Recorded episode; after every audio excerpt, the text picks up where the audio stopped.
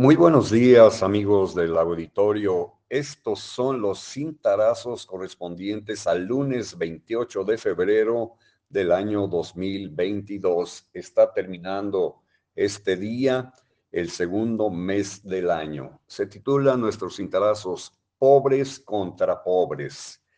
Son muchas las voces en todo México que confirman el alargamiento de la crisis económica y la pobreza aunque en Palacio Nacional las cosas se vean como si nuestro país fuera un escenario de Walt Disney.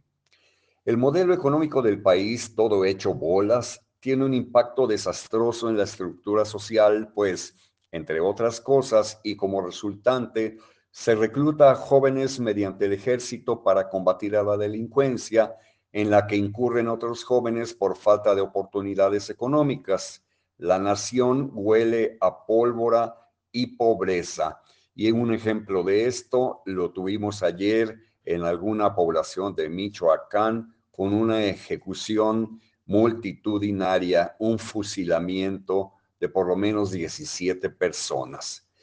Lo que observamos en el horizonte mexicano no es un proceso de mundialización más o menos homogeneizado, sino la imposición de los intereses de un pequeño grupo de naciones dominantes y poderes fácticos sobre el conjunto de los mercados en las distintas naciones del orbe. En México se vive el colapso de un modelo económico diseñado para preservar privilegios. Es un modelo atrofiado, injusto, incapaz de rescatar a la nación del tobogán de la descomposición. En este sentido, el impacto de dicho modelo económico en la estructura social está siendo desastroso. Pareciera que las más altas esferas políticas y oficiales de este país ignoran el, enorme riesgo que implica reclutar a nuestros jóvenes para el ejército y enfrentarlos luego a sangre y fuego con los jóvenes que recluta a su vez la delincuencia organizada.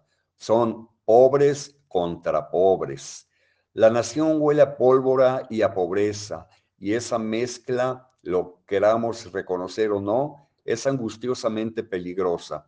La fuerza de las instituciones republicanas no se recupera con el acero de las armas, se construye con mejor democracia. Hacia donde volteemos hay pobreza, así como la inequitativa distribución del ingreso, la proliferación de cinturones de miseria, desempleo, delincuencia común y organizada, etcétera. Además, al caldo de cultivo descrito, añadiré, otro factor de precariedad, la parálisis de casi todos los municipios mexicanos, cuya principal característica es la dependencia absoluta del gobierno federal y los gobiernos estatales, así como la falta de fondos para satisfacer las necesidades sociales en ese segmento que demagógicamente se denomina la célula básica del sistema político mexicano.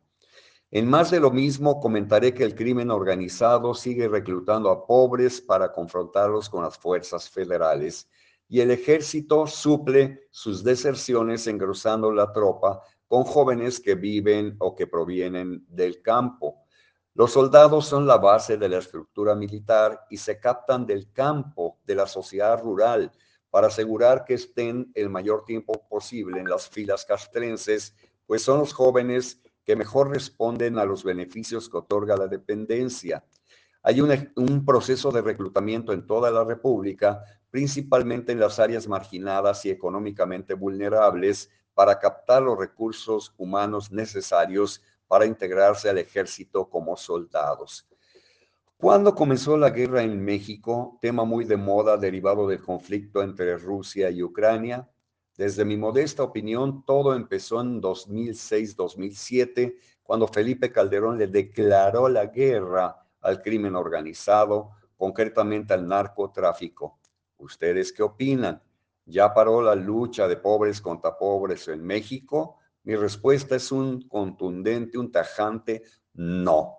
Al contrario, las circunstancias están empeorando.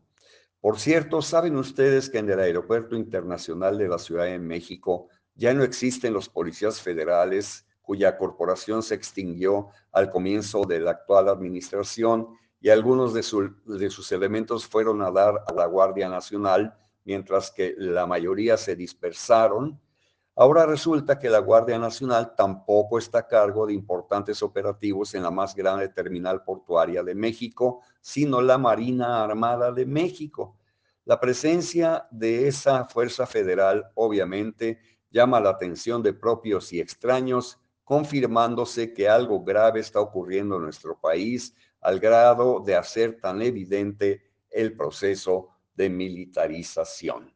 Señoras y señores, les deseo a todos ustedes un magnífico lunes y desde luego también un feliz inicio de semana. Mañana aquí nos escuchamos.